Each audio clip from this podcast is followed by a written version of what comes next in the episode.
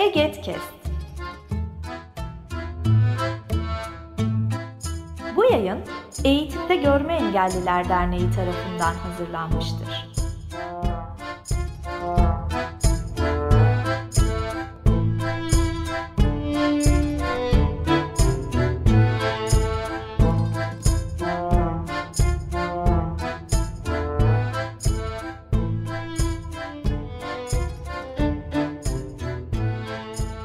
Herkese merhaba. Kampüs Söyleşileri serisinin yepyeni bir bölümüyle bu sefer Akdeniz'e gidiyoruz. Bu soğuk kış günlerinde iyi olur diye düşündük ama bu bölüm ne zaman yayınlanır bilemiyorum. Ee, Akdeniz Üniversitesi Tarih Bölümünden Erencan Akbulut var yanımızda. Hoş geldin Erencan. Hoş bulduk hocam. Nasılsın? Nasıl gidiyor? Teşekkür ederim hocam. İyiyim. Siz nasılsınız? Ben de iyiyim. Ee, seni tanıyarak başlayalım. Tabii hocam ben Erencan Akbulut. 2002 yılında 1 Kasım'da İstanbul'da doğdum. Aslen Sivaslıyım. Ee, ilk ortaokulumu ve ilkokulumu ve anaokulumu e, Türkan Sabancı Görme Engeller Okulu'nda bitirdim. Liseyi Asiye Ağol Anadolu Lisesi'nde bitirdim. Hiç mezuna kalmadan Akdeniz Üniversitesi Tarih Bölümüne girdim. Şu anda da 4. sınıf öğrencisiyim. Ee, hiç görmüyorum, görme engelliyim. Bu kadar. Çok güzel. Ee, biz Erencan'la e, Uzaktan Eğitim Akademisi'nin YKS hazırlık kurslarında tanışmıştık. İyi ki de tanışmışız. Ee, bakalım pandemiler ve depremler içerisinde geçen öğrencilik e, yaşamı e, nasıl olmuş Akdeniz Üniversitesi'ndeki bir öğrenci için. Ee, evet, tarih bölümündesin Akdeniz Üniversitesi. Ee, birazcık geriye saralım tarihi. Ee, tercih etmeden önce neler düşünüyordun? Tarih bölümü düşünüyor muydun? Akdeniz Üniversitesi'ni düşünüyor muydun? Şehirle veya bölümle, üniversiteyle ilgili neler araştırdın? Neler buldun? Veya neler bulamadın? Vallahi hocam şöyle ben sosyal bilgiler öğretmenliği ve tarih bölümü düşünüyordum hani yazarım diye. Daha sonra yazdım. Sosyal bilgiler öğretmenliği de yazdım. Tarih bölümü de yazdım. Ee, tarih geldi. Ama ben arkadaşlarıma söylerken sizce nereye giderim diye ben 18 tercih yapmıştım. Akdeniz Üniversitesi benim 12. sıradaki tercihimdi. Arkadaşlarıma söylerken sizce nereye giderim diye söylerken hiç Antalya'yı söylemiyordum. Unutmuştum bile hatta tercih ettiğimi. Ondan sonra tabii tabii sabah bir açıklandı dediler tercihlerim. Bir bakayım dedim. Ana Akdeniz Üniversitesi çıktı. Hatta benim bir tane arkadaşım Akdeniz Üniversitesi Sosyal Bilgiler Öğretmenliğine gittiğimi zannetti. Hayır dedim ben tarih bölümüne gidiyorum hani gideceğim diye. Ee, baktım ondan sonra tarih bölümündeyim. Ben hani şey hep düşünüyorum. Sosyal bilgiler öğretmenliği gelir herhalde diye düşünüyorum ama gelmedi. Tarih bölümünün gelmesine sevindim ama Akdeniz Üniversitesi'ni beklemiyordum. Benim mesela bir üst sırada hani Akdeniz'in bir üstünde Eskişehir Anadolu Üniversitesi tarih vardı. Bir altında da Osman Gazi vardı. Yani tam ortasında Antalya vardı. Eskişehirlerden kaçıp Antalya'ya yerleştik yani. Antalya dedi gidemezsin Eskişehir'e. Vallahi hocam memnunum üniversitemden. Zaten birinci sınıfta pandemi oldu. Hiçbir şey anlamadım. İkinci sınıf oldu. İkinci sınıfta e, yarı hibrit yarı e, yüz yüz oldu. Gerçi ikinci dönem yüz yüz olduğu zaman da hocalarımız yine pek fazla sıkmadılar. Yani üniversite eğitiminden açıkçası ilk iki yıl hiçbir şey anlamadım. Üçüncü sınıf oldu. Hocalarımızı bir zorlamaya başladı. Notlar düşük gelmeye başladı. Ağlamaya başladım hani bu ne böyle ne yapacağım ben diye. Ondan sonra bizim dördüncü sınıftaki arkadaşlarımız bizi motive etmeye çalışıyorlar. Ya biz de böyleydik falan filan diye. Üçüncü sınıfın final döneminde topladım kendimi.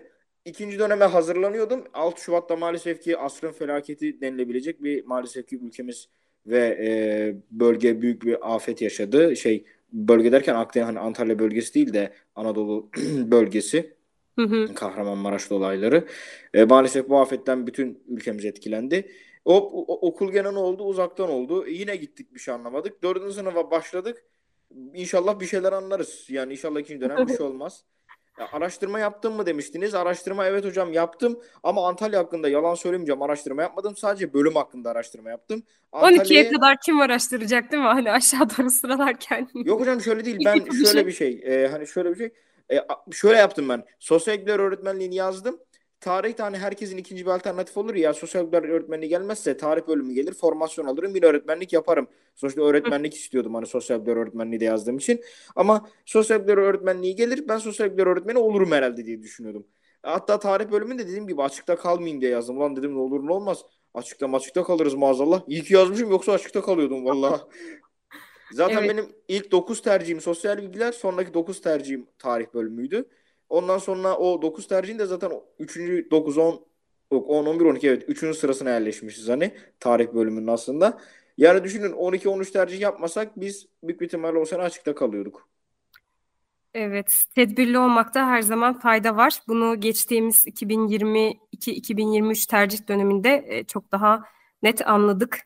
E, her zaman fazladan fazladan tedbirli olmakta fayda var. Bazen kestiremiyoruz e, geçen seneki sıralamalara göre neyin nasıl değişeceğini. O yüzden iyi olmuş. Peki e, demiştin ya Antalya, Akdeniz hiç aklıma gelmiyordu bile, unutmuştum bile. E, sen daha çok nereyi düşünüyordun? Hani ya şurası çok büyük ihtimalle gelir gibi hissediyorum dediğim bir yer var mıydı? Şimdi hocam şöyle bir şey benim e, üniversite sıralamam 119.085'ti. E, Artvin Çoruh Üniversitesi de 119.130'la alıyordu sosyal bilgiler öğretmenliğinde en son. Ben Hmm. herhalde oraya giderim diye düşünüyordum Artvin'e. Ama orası olmazsa ne bileyim hani Amasya Üniversitesi Sosyal Bilgiler Öğretmenliği olur, Kütahya olur falan diye düşünüyordum. Çünkü orası 80 bin, 90 binle falan kapatmıştı. Ondan sonra dedim hani o oralar olmazsa hani herhalde dedim en kötü ihtimalle hani e, Anadolu Üniversitesi tarihe giderim diye düşünüyordum.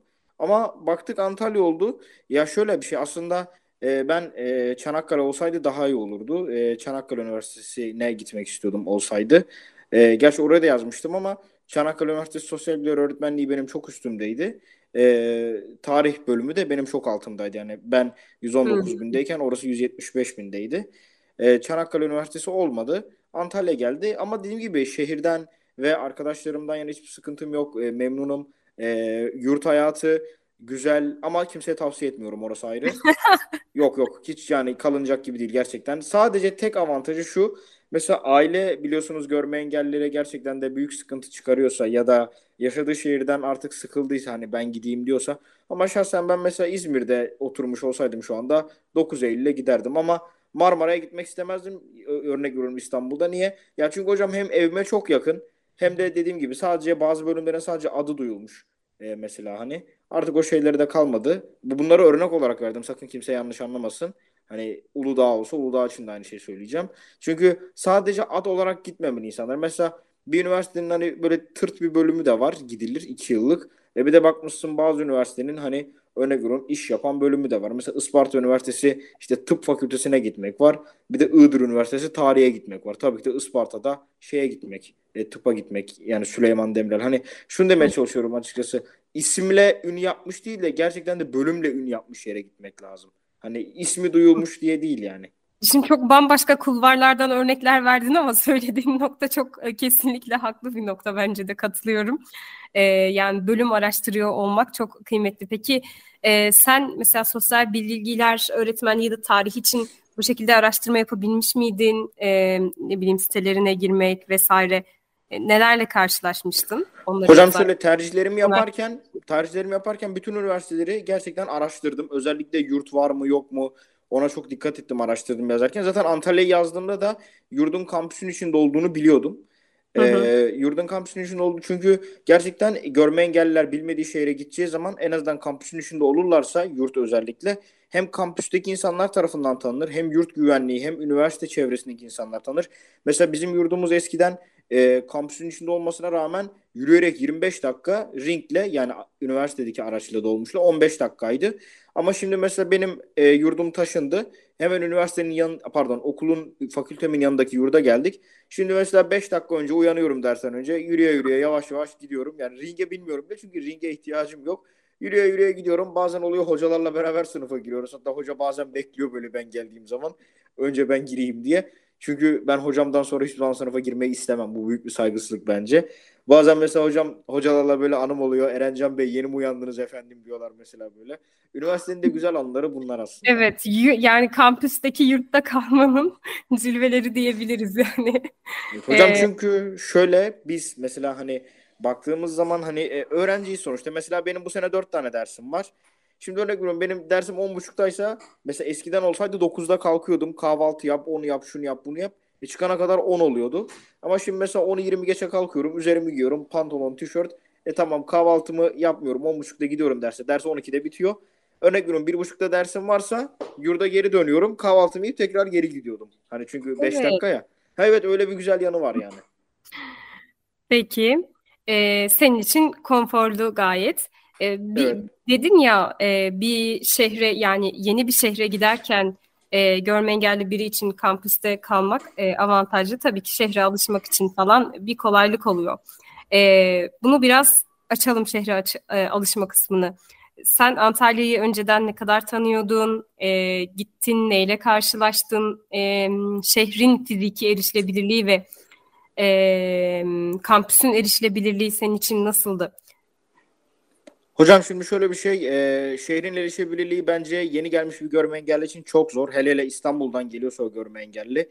Diğer büyük şehirleri bilemem, Ankara, İzmir'i falan ama ben İstanbul'dan geldiğim zaman çok sıkıntı yaşadım. Çünkü bir kere otobüslerin anons sistemleri çalışmıyor. Daha sonra yollar çok bozuk. Hele hele kampüs mesela üniversite engelli dostluğu ödülü almış ama nasıl vermişler ödülü onu da bilmiyorum. Yollar çok bozuk mesela. Köpek sayısı çok fazla. Ben mesela geçen gün bastonumda yürüyordum. Hatta güzel bir anım var. Küçük onu da anlatayım. Şimdi hocam e, yurda dönüyordum. İki tane kız arkadaşımız da hani tanımıyorum tabii kızları. Dediler nereye gideceksin? Ben de hani yurda gideceğim dedim hani böyle böyle. İyi dediler gel yardım edelim hem muhabbet ederiz. İyi dedim. Neyse hocam biri bir koluma girdi, biri bir koluma yürüyoruz. Hocam iki tane köpek çıktı havlamaya başladı. Bir baktım kızın biri bir tarafa kaçmış, biri bir tarafa kaçmış. Ben ortada kaldım böyle. Ya dedim ben kendim de giderdim böyle. Hani ne dedim biriniz o tarafa kaçtınız, biriniz bu tarafa. Şey dediler Erencim kusura bakmamış köpeklerden korkuyoruz da. E, ben ne yapacağım dedim böyle ortada. Bir de bastonumu da aldılar elimden hani. Dedi ver ben tutayım bunu diye nasıl olsa biz yanındayız diye. Biri bir tarafa kaçtı, biri bir tarafa kaçtı. Ben Evet, demek ki bastonumuzu vermemek gerekiyormuş Yok değil mi? Bir, bir daha verir miyim ya? Ne bileyim güvenlik dedik hani iki kişiler hani biri bir kolumuzdan tutuyor biri bir kolumuzdan oh güzel güzel gidelim diye. Ne güzel güzel gitmesi az kalsın köpeklere yem oluyordum. Evet. Ee, da- daha bunu öyle hani güzel bir anı olarak anlattım dinleyicilerimiz gülsünler diye. İnşallah gülerler bu arada. Ee, bir de görme engellinin hocam aslında kampüse alışırsa ya kampüs büyükse kampüsün dışına çıkmasın görme engelli. Niye çıkmasın? Çok pahalı çünkü hele hele Antalya e, gerçekten çok pahalı. Geçen gün bir limonlu sodaya 20 lira verdim yani. İnanın içim acıdı. E, odur budur bir daha kampüs dışına çıkmamayı planlıyorum. Evet, e, gerçek ve içtenlikli bir tavsiye değildir notunda düşünüyor, düşüyoruz herhalde değil mi? Efendim hocam? Gerçekten e, içtenlikli bir tavsiye değildir notunda düşünüyoruz, düşüyoruz herhalde değil mi diyorum. Kampüs dışına çıkmayın diye mi? Hı hı. Ya hocam tabii o işin şakası tabii de kampüs dışına çıkmayın derken ekonomik olarak kampüs dışına çıkmayın diyeyim. Yoksa Ya tabii evet, evet, şey değil evet. o burası. Açık Benim- cezaevi değil yani. Benim kardeşim de e, öğrenci. Üniversitede e, şey e, kendi şehrinde ilginç ucuz yerler bulmuş. Yani e, mesela çayın 5 lira olduğu bir yer vardı. Ha burada da var 1 lira. Dokuma diye bir yer var. Hayat diye bir park varmış. Belki Antalya'ya gelirse arkadaşlar bilgisi olsun. Şu an 1 liraymış çay. Ben daha gitmedim ama ilk fırsatta gideceğim çay Belki yılbaşı zammı gelmiştir E, ama öyle çok e, az sayıda böyle taneyle yerler e, olabilir. Peki e, üniversiteye, kampüse alışmak dedik. Peki sen şehre nasıl alıştın? Şehir senin için nasıl? Zorluklarıyla birlikte yani e, biraz pandemiyle, depremle geçen bir öğrencilik hayatı ama Antalya'yı yeterince gezebildin mi? Ne dersin? Hocam şöyle bir şey e, aslında baktığın zaman Antalya'yı bence ben yeterlice gezemedim. Çünkü Antalya'nın 19 tane ilçesi var ve Antalya'nın şöyle bir özelliği var. Mesela Kemer'de euro geçiyor. Yani Türk parası geçmiyor bile.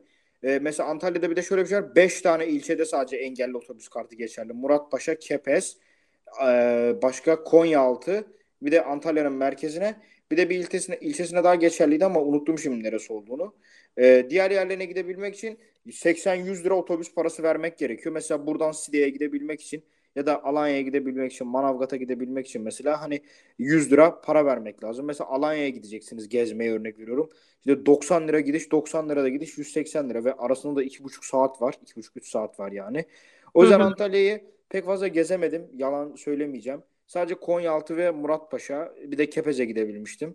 Bir de Alanya'da o da arkadaşım Alanyalı beni bir hafta misafir etmişti. Sağ olsun onun amcası götürmüştü. Öyle gittim yani. Yoksa hani Kaş'a gideyim de işte Side'ye gideyim de Perge'ye gideyim de inanın o şanslarım çok olmadı. Çünkü oralara gidebilmek için hani bir rehberin götürmesi lazım ya da sizinle birinin ilgilenmesi lazım.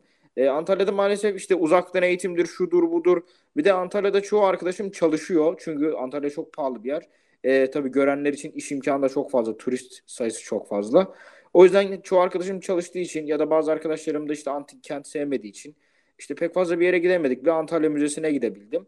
İşte bir de Kaleiçi diye bir yer var. Belki duymuşsunuzdur. Hani Kaleiçi'ne falan gittim ama hani dediğim gibi öyle tutup da hani Kemere'dir, işte Kaşa'dır, hı hı. Döşem Altınadır. Hani evet gezmek falan... için e, buralarda bir gerçekten görsel destek ihtiyacı e, söz konusu. Çünkü e, birincisi yapılandırılmış alanlar değil. Antalya antik kentler açısından zengin bir şehir. E, dolayısıyla oraları gezmek için e, birincisi hani e, ortamda e, yönelecek yerleri bulmak noktasında ve e, etrafı betimlemesi açısından böyle bir destek önemli. Bunun da aslında kişisel e, bir imkandan ziyade e, belki e, bilmiyorum işte müzelerde vesaire bu şekilde hani gelen ziyaretçi görme engelleri e, destek için kişiler bulunması önemli olabilir. Tabii bu her kent için geçerli. Peki birazcık akademik erişilebilirliğe gelelim. Bölüm içinde neler oluyordu? Senin için dersler nasıl geçiyordu veya e, onun dışında sınavlara erişimin nasıldı? Bunlarla ilgili neler söylersin? Hocam şimdi birinci sınıfta biliyorsunuz ki uzaktan eğitim oldu. Ee, ben ikinci dönemde Berkay Bağcı diye çok muhteşem bir arkadaşımla tanıştım. Muhteşem bir insandır kendisi. Ee, onunla tanıştığım zaman hani e, bana notlar konusunda yardımcı olabileceğini söyledi. Hatta birinci dönemin e, final döneminde tanıştık pardon. E, dedesi de görme engelli olduğu için kendisinin hani bir şekilde birçok şeyde yardımcı oldu sağ olsun. Notları sesli okuyordu ya da PDF olarak atıyordu. Çünkü uzaktan tek tek kayıtları dinlemek açıkçası zor geliyordu. O zaman 11 tane dersim vardı. Hangi birini açıp dinleyeceğim tek tek? 2-3 oturum. Tamam derslere katılıyorduk ama hani sonuçta bir gören kadar iyi not alamıyordum. Çünkü uzaktandım. E, ev ortamıdır. Herkesin ev ortamı da pek fazla müsait olmuyor. Peki Bazı... uzaktan olması nasıl etkiliyordu? Mesela e, görme engelli olarak not alamıyordum dedin ya. Mesela hoca işte bazı şeyleri e, yansıtıp onların hepsini seslendirmeden mi geçiyordu ya da hızlı geçtiği için mi? Hocam mesela bazen internet kötü oluyordu mesela hocanın ya da benim çünkü biliyorsunuz e, teknoloji e, henüz daha internetimiz o Avrupa ülke seviyesine erişmediği için e, hocanın mesela bazen sesi boğuk çıkıyordu. Arkadaşımda o kitap var ama bende mesela o kitap yok. Mesela örnek veriyorum e, şu anda sadece bunu hı hı örnek olarak göstereceğim hani. Mesela Ahsen Batu, işte Osman Karatay'ın Doğu Avrupa Türk Tarihi diye bir kitap var mesela örnek veriyorum. Hı hı. Böyle bir kitap var gerçekten de. Mesela hoca ondan işliyor dersi. Örnek veriyorum o kitap bende olsa bile ben uzaktan eğitimde olduğum için hani bunun PDF'ini nasıl yaptıracağım, nasıl edeceğim, kitabı nasıl göndereceğim hmm. hani bunları pek fazla bilmediğim için e, sorun oldu. Bir, e, de birinci sınıf. Yani bir de birinci sınıf tabii hiç kimseyi bilmiyorum, bunlara. tanımıyorum, etmiyorum. Yani kitabı kargolatacağım, edeceğim ama kaç ne zaman gelecek bana kitabı almam, etmem. Hani bayağı sıkıntıydı. E, ne yapacağım ne edeceğim derken hani birinci sınıf ne yapacağım ne edeceğimle geçti. Bir de ben Osmanlıcadan muaf tutulmuştum. Çünkü e, Osmanlıca görebilmem için ilk önce birincisi hocamın ilgilenmesi lazım. İkincisi de benim hani bir şekilde hocayla kontak kurmam lazım. Şimdi e, hoca normal öğrencilerle zar zor iletişim kuruyorken benimle nasıl iletişim kuracak? O yüzden Osmanlıcadan muaf tutmuştu beni bölüm. E, ikinci sınıfa geçtiğim zaman da aynı şey uygulandı. Çünkü öğrenemezsin. Çünkü birinci sınıf gitmiş. İkinci sınıfta da üstüne ayrı bir yük olacak. Zaten ikinci sınıfın dersleri de ağır. E bir de ikinci sınıfta da zaten az önce de hani e, bahsettiğim gibi birinci sınıf gitti. Üçüncü sınıfın şeyde pandemiye, e, depreme gitti ikinci dönemi. İkinci sınıfa başlar başlamaz da direkt herkes böyle pandeminin etkisinden kurtulamamıştı. Yani hibrit eğitim devam ediyordu. İsteyenler okula geliyordu, isteyenler gelmiyordu. Hatta bir ara şeydi mesela benim e, okul numaramın sonu çift 30. Mesela bir tane arkadaşımın numarası 17. Bir hafta okul numarası çift olanlar okula gidiyordu. Bir hafta okul numarası hmm. tek olanlar okula gidiyordu. Tabii tabii yani biz ayda iki kere okula gidiyorduk ama mesela bazen şu oluyordu. Mesela örnek veriyorum tek olan okul numarası kaç kişi var? 20. Örnek veriyorum 15 kişi kal geldiyse çift olanlardan da 5 kişi gelebilir. İyi de onun riskini göz alıp da kimse de gitmiyordu. Mesela bazen hocanın 3 kişiyle ders işlediğini biliyorduk yani biz. Ondan sonra ikinci dönem hani serbest bırakmaya başladılar ama yani pek fazla etkili olmadı. Çünkü ya yani bazen bazı arkadaşlarımız gelmediler bile hani çünkü devamsızlıktan bırakmayacaklarını söylediler. Bazı arkadaşlarımız sadece sınava gelip gittiler. Malum Antalya'da ev kiraları pahalı, yurt e, çıkıyor çıkmıyor. E, bölüm açısından hocam birinci sınıfta zaten hani sınavları... Buraya geçmeden e, ben şeyi söyleyeceğim bu arada.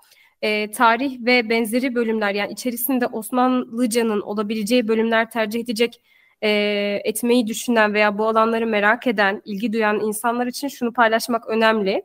Aslında doğru bilgiler sunulduğu takdirde engelli öğrenci birimleri veya e, üniversitelerdeki e, işte engelli öğrenci danışmanları tarafından e, bu derslerden muaf olmak zorunda değil görme engeller. Çünkü günümüzdeki e, teknolojik imkanlar bize o, Osmanlıca'ya erişime imkanı sağlıyor. E, özellikle pandemi gibi e, veya başka türden afetlerde, krizlerde e, bu bilgilere erişimin ne kadar önemli olduğunu, ne kadar kıymetli olduğunu e, görüyorum ben şimdi Eren Canlı'da sohbet ederken. Yani e, bir takım şeyler var, bir takım yöntemler var ama bunları aktarmak, e, bununla ilgili bak şu yolu izlemen gerekir demek e, e, bunlar çok önemli. Belki görme engeller arasında bunu yaygınlaştırmak e, yönüyle ve e, daha önemlisi ve daha sistemli yanıyla da üniversiteler eliyle bunu yapmak çok önemli ama bu noktalarda alınacak e, yollar olduğunu zaten hem pandemi döneminde hem de deprem döneminde gördük ve e, görmeye devam ediyoruz. Dilerim değişir. E, sendeyiz o zaman tekrardan. Hocam e, birinci sınıfta zaten sınavlarımı online oluyordum mecbur bilgisayardan. İkinci sınıfa Hı-hı. geldiğim zaman e, bazı hocalarım hani sözlü yaparak bizzat kendileri dinlemeyi tercih ettiler. Bazı hocalarım yanıma asistan ya da e, başka bölümden bir arkadaşım ya da bizim bir alt devremiz ya da bir üst devremiz birini yanına vererek sınavı öyle yapmamızı istediler. E, ya da bizzat kendileri oturup yazıyorlardı bizle beraber. Yani Hı. ben ikinci ve üçüncü sınıfta hiç bilgisayar kullanmaya ihtiyacı hissetmedim. Çünkü şöyle bir şey hani bazı sınavlarımız test oluyordu. Örnek veriyorum hani. Ya hoca diyordu işte hani 20 dakika süre vereceğim diyordu. İşte bir arkadaşın okusu olur mu diyordu bulsan diye. Tabii diyordum hani buluyorduk. Ya da o buluyordu, okuyordu, geçiyordu. Ama mesela bazı şey oluyordu. Mesela Osmanlı Tarihi 3 diye bir sınavımız vardı Salih Hoca. Örnek veriyorum Osmanlı Tarihi 4'ü de o girdi. Ya geri geliyordu mesela 2 3 soru soruyordu. Geri geliyordu biz onunla beraber hani 5,5-6 sayfa hani yazdırdığım oluyordu. Mesela ben onu hani bilgisayarla oturup yazsam herhalde e, bilmiyorum herhalde kaç saatte yazardım. Çünkü şöyle e, normal bir insanın yazmasıyla biliyorsunuz hani bizim yazmamız biraz daha şey oluyor. Hani mesela bazen hani kontrol entle dosyanın sonuna gelmeyi bir unutursan ya da bilgisayarın klavyesi Hı-hı. kayarsa iki saat bir daha yaz bir daha. Ya yaz. orası gör, gören e, birisi veya görme engelli birisi olmaktan ziyade biraz teknolojiye hakimiyetle de ilgili sanki. Hı-hı. Ne dersin? Evet. e, ya tabii hocam şöyle bir şey o konuda haklısınız ama mesela bazen hani e, hani insanlık hali mesela bazen siz oda hani müsait olmuyor. E, örnek veriyorum odaya Hı-hı. biri giriyor sınav odasına. Hani eliniz o dokunmatik ekrana bir dokunduğu zaman ister istemez. Hani Hı-hı. kayıyor mu ediyor mu? Bir de e, bilgisayarda sınav olabilmen için öncelikle ortamının da olması gerekiyor. Yani teknolojiye hakim evet, olmadan ziyade. sağlanması lazım. Heh, yani Peki tabii. diyelim ki sen teknoloji konusunda kendini yani bilgisayarda sınava girmek konusunda kendini rahat hisseden biri olsaydın ve bütün sınavlarını bilgisayarda almak isteseydin bu sana sağlanır mıydı okulun tarafından? Ne dersin buna? Vallahi hocam bunun sağlanır mıydı, sağlanmaz mıydı? Bu konuda bir şey söyleyemem. Niye bir şey söylemem? Çünkü ben ikinci sınıftayken toplumsal destek projesi dersinde dedim ki en azından bizim bölüm için dedim hani hatta üniversite için yapmayı düşündüm bunu fakülte için. Dedim ki her fakülteye dedim işte sınıfların adını Braille alfabesiyle yazıp levhalar şeklinde asalım dedim. Mesela tarih bölümünde kaç tane e, sınıf var? 10 tane. Örnek veriyorum Osman Turan, İsmail Hakkı, Uzun Çarşılı, işte e, Dersliği, işte ne bileyim e, Berna Türkdoğan Kütüphanesi gibi gibi. Hani dedim ki bunların adını yazalım, yapıştıralım. Mesela örnek veriyorum bizim ders var.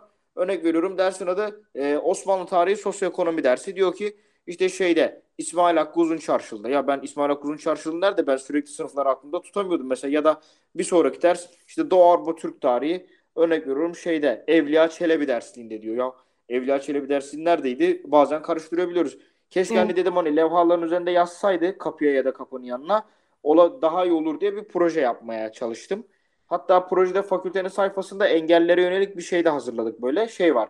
İşte fakülteye girdiğin zaman birinci katta ne var, ikinci katta ne var? O ben girdikten sonra üniversite 2021 yılın 2020'de girdik de 2021'de e, okula gittiğimizin 2021'den sonra bizim bölümümüzün araştırma görevlisi vardı Direnç Akılcı sağ olsun. Ona söyledim de anca öyle oldu. Yani bir şeyler yapmaya çalıştım ama işte çoğu maliyetlerden kaçındılar. İşte nasıl yaparız, nasıl ederiz gibisinden bunlardan kaçındılar. Hatta bir ara işte QR kod olsa falan olur mu falan dediler. Daha sonra ondan da vazgeçtiler. Hani açıkçası birazcık bilmiyorum hani şimdi desem ki alınırdı yapılırdı yalan söylemiş olurum. Artık hani buradan arkadaşlarım ne anlıyorsa sizler ne anlıyorsanız odur. Ama bana sorarsanız senin fikrinle yapılır mı diye bence yapılmazdı diye düşünüyorum. Be- benim fikrim de şöyle e, muhtemelen e, belli bir çaba gerekirdi. E, belli bir ısrar. Belki bu sözel olarak e, iletişim kurarak, belki yazılı dilekçe vesaire yöntemleri kullanarak e, ama bu çabanın e, miktarının ne kadar olması gerektiği maalesef ki üniversiteden üniversiteye e, değişiyor. Anladığım kadarıyla Akdeniz Üniversitesi'nde de çok kolay olmuyor bu işler. E, Ya bir- hocam buyurun. ha şey şöyle tamamlayacaktım. Birazcık belki bireysel, belki üniversitedeki diğer insanlarla e, ki onu da sormak istiyorum yani üniversitede başka görme engellilerinin durumu nasıldı? Senin gözlemlerin oldu mu bu yönde? Belki onlarla birlikte hareket etmek diyecektim. Hocam şimdi şöyle bir şey. Bizim görme engelliler camiasında biliyorsunuz her zaman gibi birlik denen bir şey yok. Yani örnek veriyorum arkadaşım arkadaşıyla konuşmuyorsa "Aa, ben onunla konuşmuyorum gelmem. Ya burada biz hep engeller camiası için bir şeyler yapıyoruz. Yani sizin Hı hı. aranızdaki sorun ne olursa olsun o beni ilgilendirmiyor veya benim bir başkasıyla sorunum toplumu ilgilendirmiyor. Biz ortak bir noktada buluşmak zorundayız. Bakın biz engelliyiz. Biz birbirimizi desteklemezsek yarın bir gün hiç kimse bizi desteklemez. Aynı bu şeye benziyor. Hani mesela e, bir tane kurt varmış. İşte e, diyorlarmış ki şu sarı öküzü bize verin e, rahat edersiniz. Ondan sonra işte geliyorlar sarı öküzü alıyorlar yiyorlar. Sonra bir bakıyorlar ki tek tük öküzler kalıyor. Hepsini avlıyorlar hani. E, ama sonradan bakıyorlar ki puh diyorlar o sarı öküzü vermeseydik keşke diye. Ama işten geçiyor. Ben de diyorum ki hep beraber birimize bir baş seçelim. Bu kim olur bilmem. Bu benim olmam şart değil. İlla beni yapın da demiyorum. Hani birini seçelim. O bize önderlik etsin. E, aramızdaki sorunları bir kenara bırakalım. Bakın biz hak verilmez. Hak alınır. Ben her zaman bunun arkasındayım. Mesela geçenlerde KYK yemekleri kötü çıkıyordu. Ben gittim şikayet ettim il müdürlüğüne. Baktım diyetisyenler beni arıyor. Ya şikayet mi ettin? Evet dedim şikayet ettim. Benim dedim karnım ağrıyor dedim. Burada dedim bana babanızın hayrına yemek vermiyorsunuz dedim. Ben burada bu devlet beni buraya emanet ediyor dedim. Baktım ta işletme müdürü gelip ayağıma özür diledi. Ya bakın olunca oluyor yani. Ama benim tek başıma ben bunu yapamam. Yani ben tek başıma bir yere kadar yaparım. Bir yerden sonra ya ben gider dışarıdan da yerim. Diğerleri de ne hali varsa görsün de diyebilirim yani. Sonuçta herkesin 3 aşağı 5 yukarı imkanları var. Ama ben hepimizin kazanması derdindeyim. Diğer görme engellerin durumu nasıl? Diğer görme engeller hocam Mert Yakıştır diye kıymetli bir arkadaşımız var. O da coğrafya bölümünde okuyor.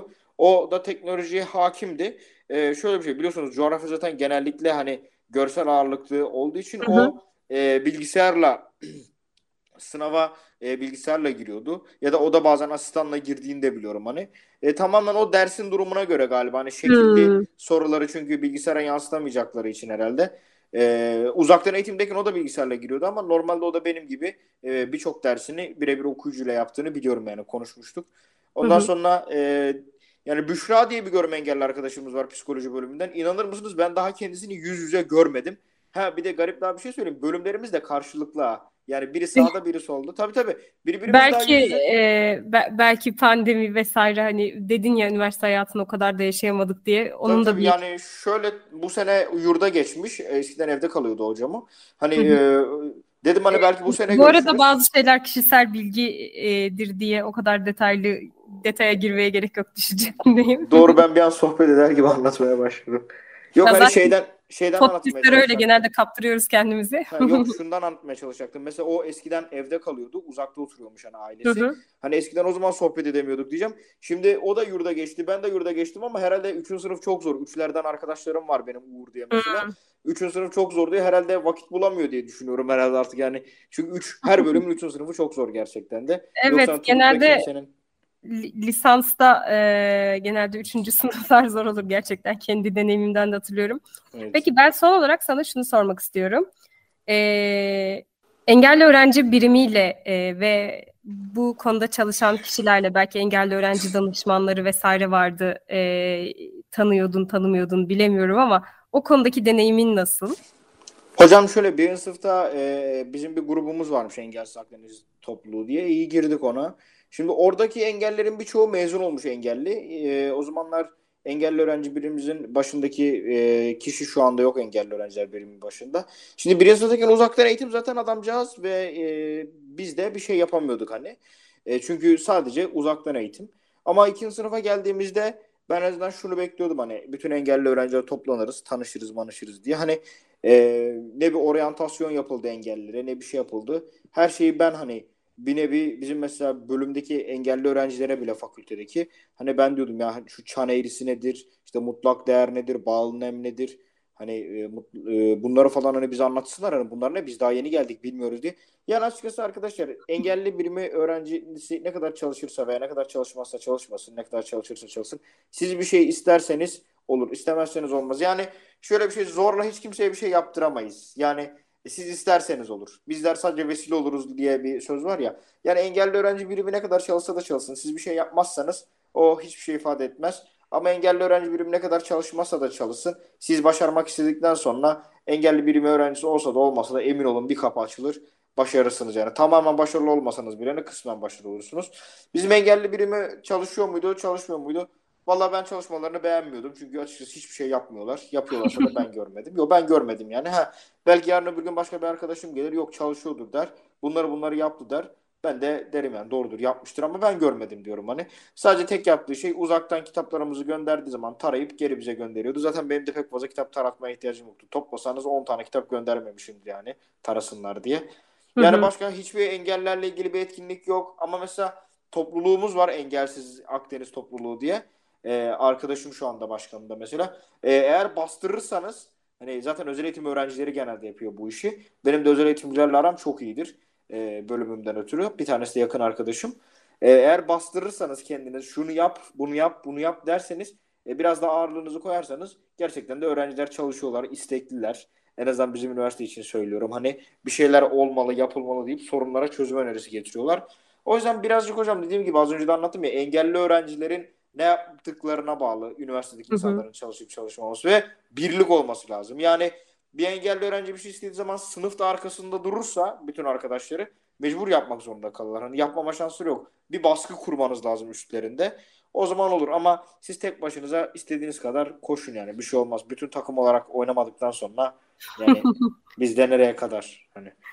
Kesinlikle katılıyorum. Çok kıymetli şeyler söyledin Erencan. Ee, bütün paylaşımların için çok teşekkür ederim. Ee, biz burada e, farklı üniversitelerden, farklı bölümlerden öğrencilerin deneyimlerini dinlemeye devam edeceğiz. Herkesin deneyimi bambaşka ve e, üniversitedeki veya bölümdeki deneyim ondan ibaret değil ancak genel çerçeveye dair anlamlı e, şeyler sunuyor bize. Bugün de Akdeniz Üniversitesi'ne e, Erencan'ın gözünden konuşmuş olduk. Tekrar teşekkür ederiz bize katkın için. Ben teşekkür ederim hocam. Çok sağ olun. Ee, gerçekten benim için de kıymetli bir zamandı. Ee, bana bu vakti ayırdığınız için teşekkür ederim Eget ailesine ve sizlere. Sağ olun, var olun. O zaman yeni bölümlerde görüşmek üzere. Hoşçakalın. Bu yayın Eğitimde Görme Engelliler Derneği tarafından hazırlanmıştır. Web sitesi eget.org Mail bilgi.eget.org Facebook Egetim'de Gorma Engelliler. Twitter et Eget İletisim. Instagram Egetim'de Gorma Engelliler